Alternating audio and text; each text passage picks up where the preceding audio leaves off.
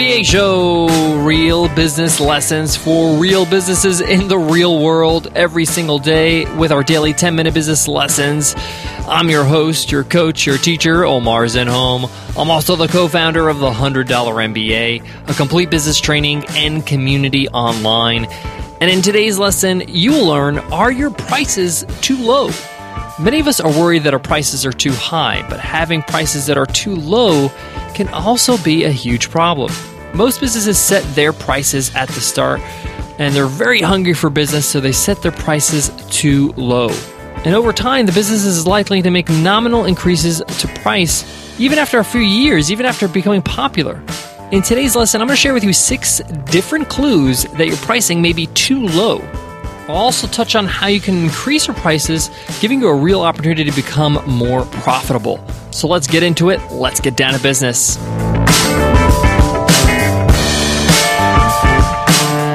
Today's episode of the $100 MBA Show is sponsored by Sumo Me. Are you disappointed with how fast your email list is growing? I know I was. Luckily, about two years ago, we installed Sumo Me on our websites and we absolutely love it. Sumo Me allows you to collect the emails of your visitors in a non intrusive way. Install it for free on your website. Just go to 100mba.net slash sumo me. Again, that's 100mba.net slash sumo me. We got a lot to cover today, so I'm going to jump right into those six clues that will tell you maybe your prices are too low. Clue number one the price in relationship to your costs. Obviously, your costs matter, but the most successful companies price in relationship to the value. Many of us, we just price our product based on our costs. We say, oh, it cost me X amount of dollars to create this product or to offer this product, and therefore I will add 20% or 30% and price it at that point. But what you really should do is calculate what the cost of the challenge or problem that your product or service solves for your customer. That's really what they're buying. What's the cost of the status quo of not buying your product or service? What is the potential gain or benefit that your product or service will deliver?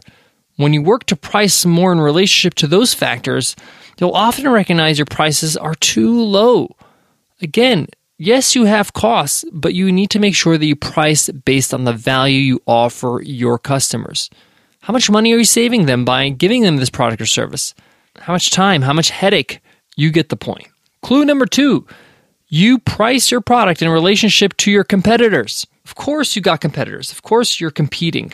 But do you really need to be the lowest cost provider? Again, let's go back to the value you're creating. Are you creating more value than your competitors? Then you shouldn't be the same price. If you offer more value, better service, higher quality, more customization, then don't be afraid to charge more for that extra value. Clue number three you provide a value offering that your competitors can't. Let me explain. The more you're able to provide your market with solutions that other companies can't, the greater the ability to price in relationship to the true value or solution. That means you can price higher. If you're offering something your competitors don't, you should not be cheap. You're a special, special product and should be priced differently. You shouldn't be the cheapest in the market if you're providing something that no one else isn't. Clue number four, you haven't raised prices for some time. I'm not talking about doing a little bit of a tweak where you're going to raise prices from $45 a month to $49 a month. If you haven't raised your prices in a while, and when I say a while, I'm talking about a few years, you'll often discover that your pricing with your older customers is unfairly low. By all means, you have to honor your relationship with your customers. But you also have to be fair and smart in looking out for the company's interests too.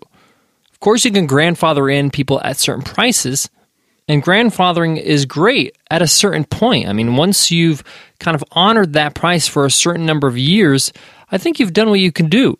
At some point, you're going to have to raise prices even for those who were in the past, even those grandfathered people.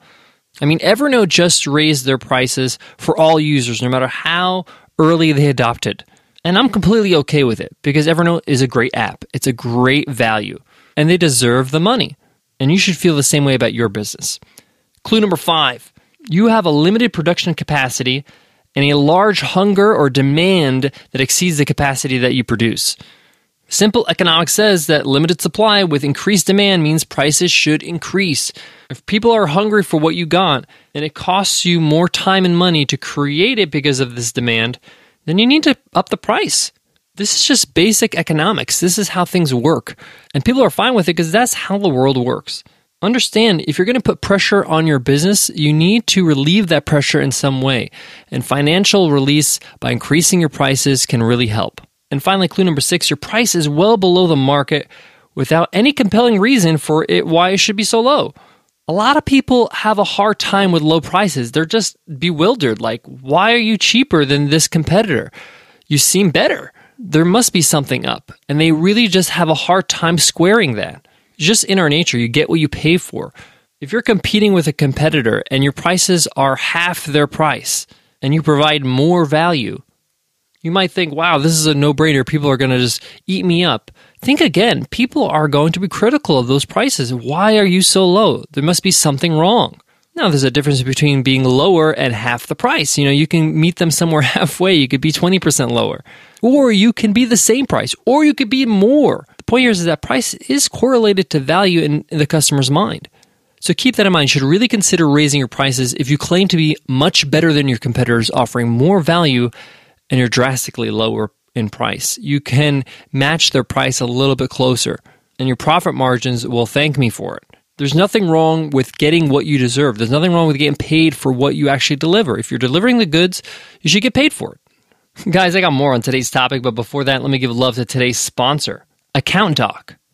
Account Doc is the fastest way to make your customer billing history completely transparent and reduce churn.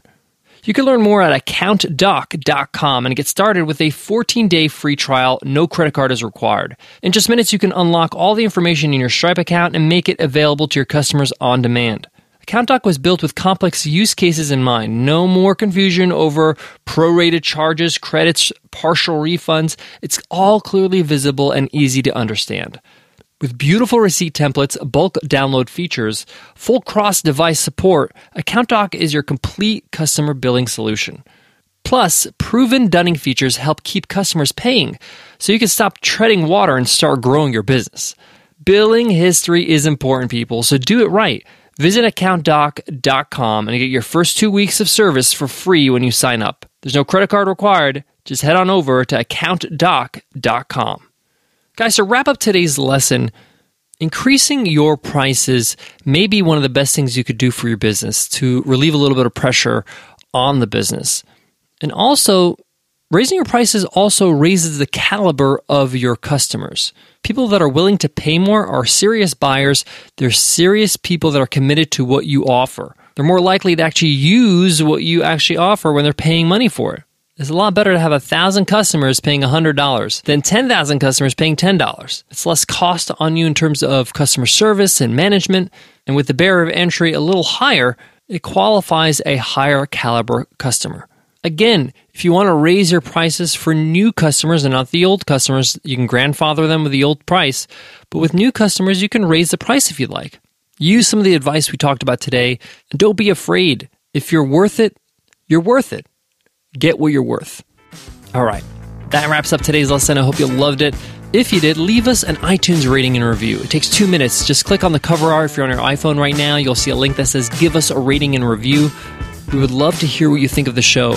Everybody who leaves us an iTunes rating and review enters our weekly random draw to win a lifetime membership to the $100 MBA training and community of over 180 video lessons, interviews with experts, our private community on Facebook, workbooks, a whole lot more. It's our way to say thank you for leaving us a review on iTunes. All right, listeners, before I go, I want to leave you with this. We often get weird when it comes to prices. We feel uncomfortable. We're worried we're going to upset people. You're never going to make everybody happy. And as a business owner, your job is to make sure the business survives.